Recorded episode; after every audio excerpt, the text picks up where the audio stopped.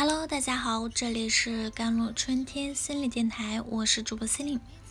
今天跟大家分享的文章叫做《如何正确的休息》。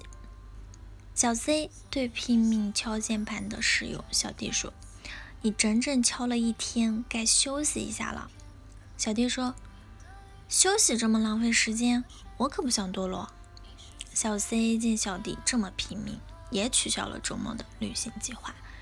越休息越累，闲下来后不知道干啥，周围都是连觉都不用睡的超人，搞得自己也不好意思休息。不同的人对休息的本质有不同的理解，但对科学家来说，以下几点是确信的：休息不同于睡眠，休息比睡眠更复杂，方式也更加多种多样。具体而言，休息还包括醒时所做的任何有助于放松的活动。休息可能涉及体力活动，例如踢足球啊，或者跑步啊。一些人能够通过剧烈运动使身体疲惫，让大脑得到休息。休息的时候，并非越多越好，存在着一个最佳值。超出这个数值啊，幸福感就会下降。如果你一直休息，你将不会获得真正的休息。在芝加哥的一项研究中，研究人员要求成年人写日记，列出他们所做的每一件事以及做这些事的动机。其中百分之三十四的成年人阅读的目的是放松和休息。当人们阅读时，百分之八十九的人确信。阅读费力较少，或者毫不费力。阅读以两种模式来促进我们的休息，有时它会分散我们对烦恼的注意力，而有时恰巧相反，它让我们在思绪漫游之际反思我们自己的生活。我们可以用它来屏蔽自我意识，也可以用它来，嗯，加强自我意识。我们普遍认为啊，远离他人是休息的一个基本要素。阅读的独特之处在于，它不仅让我们逃离他人，同时也给我们以陪伴。美国两位照料老人多年的护理讲师发现，以阅读为乐的人似乎很少感到孤独。有一位八十六岁的老奶奶，当两位讲师询问她独自被困在家里的感受时，他指着他的书说：“我并非独自一人，在这里，整个世界都陪伴着我。”第一，空想。心理学家拉塞尔·赫尔伯特做过一个研究，机器捕捉当人们的注意力飞快地从一件事情转移到另一件事情时，记忆遗失的东西。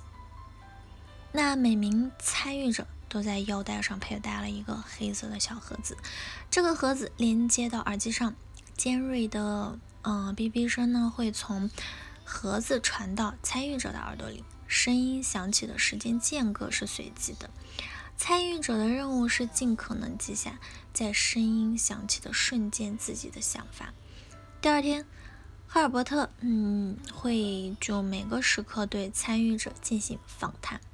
通过详尽的询问啊，他捕捉到最难以捕捉摸的事情，一个个随意的想法，一个无缘无故突然出现在我们脑海中，然后又突然消失的想法。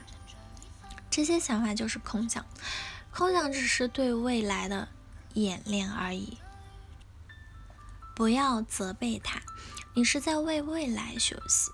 第二就是走进大自然。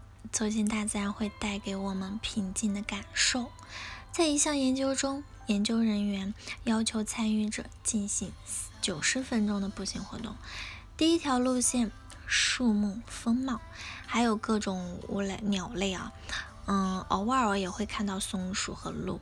第二条路线则是城市道路。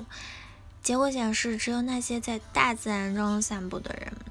挤压属于前额叶皮层的活动才会减少，对消极情绪的反，他的思考会降低。当我们走进大自然时，世界看起来完整而平静，这给我们提供了一个去体验而深更深刻的反思的机会。第三，看电视。首先，电视是镇静剂，看电视消耗的精力较少，且能让我们逃离自我。它让我们的大脑不再去重现过去糟糕的一天或者忧虑的明天。这种情感逃避对情绪低落啊或患有社交焦虑的人尤其有效。其次，电视是社交的润滑剂，也有研究表明。在有人陪伴时，人们更喜欢看电视，并且看电视时并非完全是默默地坐在那里，其中有五分之一的时间是在交谈。想象一下，每个周末的傍晚，你和家人朋友慵懒地依靠在沙发上，就着电视剧中某一人物或情节一同欢笑。一同谩骂，这是多么珍贵的休息时光呀！看太多电视对我们的身体不利，比如长时间看电视与肥胖啊、心脏病啊、高血压、糖尿病和肠道疾病密切相关。所以，寻找看电视与工作的平衡很重要。